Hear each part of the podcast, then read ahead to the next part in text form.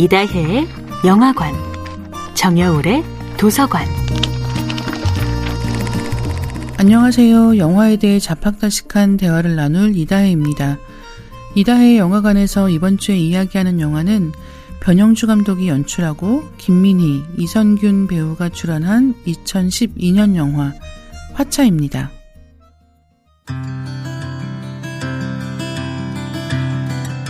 변영주 감독을 예능인으로 생각하시는 분들도 많이 계실 것 같습니다. 방구석 일렬 같은 영화 예능을 비롯한 프로그램 패널로 많은 활동을 하고 계시니까요. 핵심을 찌르는 화법으로 예능 프로에서의 활약이 워낙 두드러지기는 하지만 화차를 비롯해서 변영주 감독은 다큐멘터리 작업과 극영화 작업을 병행하며 오래 작품 활동을 해온 경력의 소유자입니다. 변영주 감독은 1989년에 결성된 여성 영화 집단 바리터의 창립 멤버로 커리어를 시작했습니다. 1990년작인 작은 풀에도 이름 있으니와 우리네 아이들에서 촬영을 맡았습니다. 1993년에는 푸른 영상에서 다큐멘터리 아시아에서 여성으로 산다는 것을 발표했는데 이 다큐멘터리를 만들면서 변영주 감독은 어머니가 위안부였던 여성을 만나게 됩니다. 이 일이 계기가 되어 위안부 피해자에 관한 다큐멘터리를 찍기 시작했습니다.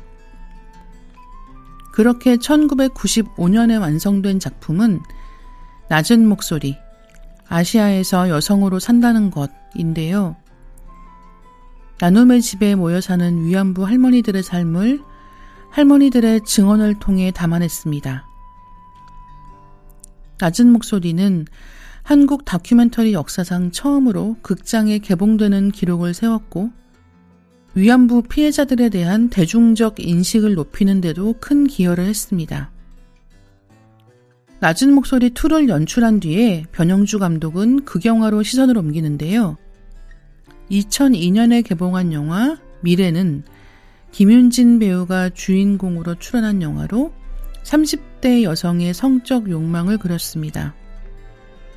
2004년에는 윤계상, 김민정 배우가 주연을 맡은 발레 교습소라는 영화를 연출했고요. 2012년 화차 이후 10년이라는 시간이 훌쩍 흘렀는데요.